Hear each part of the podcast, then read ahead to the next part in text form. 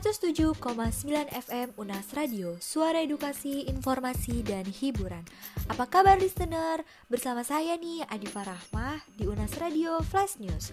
Berita pertama datang dari dunia olahraga nih, yaitu mantan bintang sepak bola Brazil, Ronaldo de Asios Moreira alias Ronaldinho yang berusia 40 tahun dibebaskan dari penjara di Asuncion, Paraguay dan dikenai tahanan rumah pada Rabu 8 April 2020.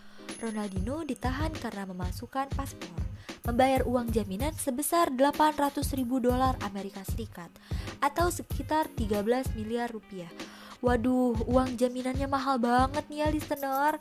Iya sih mahal nih listener. Karena dia sudah memasukkan paspor.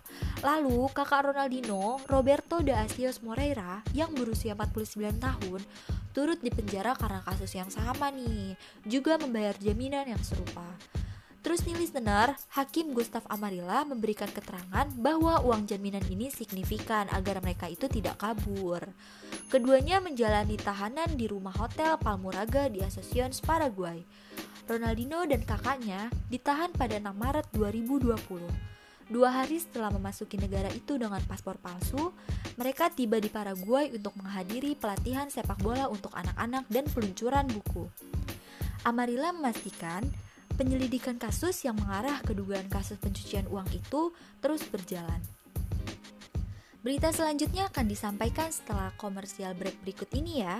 Jadi tetap stay tune di 107,9 FM Unas Radio, suara edukasi, informasi, dan hiburan.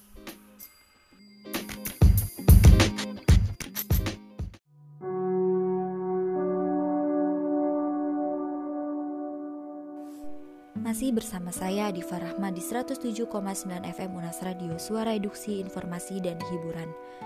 Berita selanjutnya ada kabar duka nih listener. Kabar duka datang dari musisi tanah air pantun lagu Januari. Pasti listener udah tahu dong. Yap, musisi Grand Friendly Deviano Lautia Malo atau biasa disebut Grand Friendly tutup usia di 44 tahun pada hari Rabu 8 April 2020. Glenn menghembuskan nafas terakhir di Rumah Sakit Setia Mitra Fatmawati, Jakarta Selatan.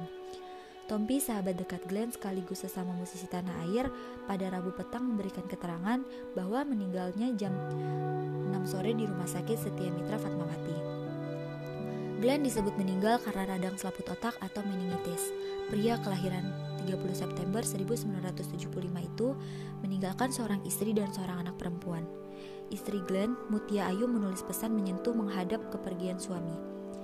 Penyanyi dangdut berusia 25 tahun itu mengatakan, Kelak anak perempuan mereka yang baru berusia 40 hari akan bangga mengenang sosok sang ayah.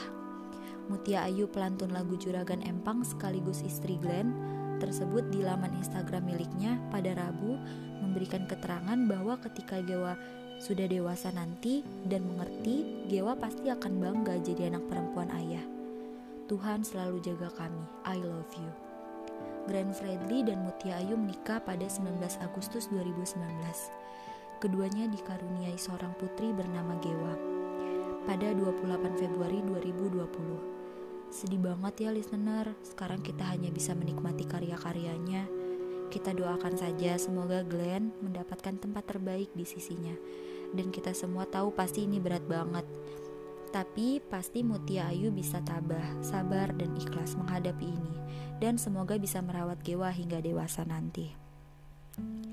Demikian Unas Radio Flash News hari ini. Saya Diva Rahma, pamit sampai jumpa di Unas Radio Flash News selanjutnya. Bye listener.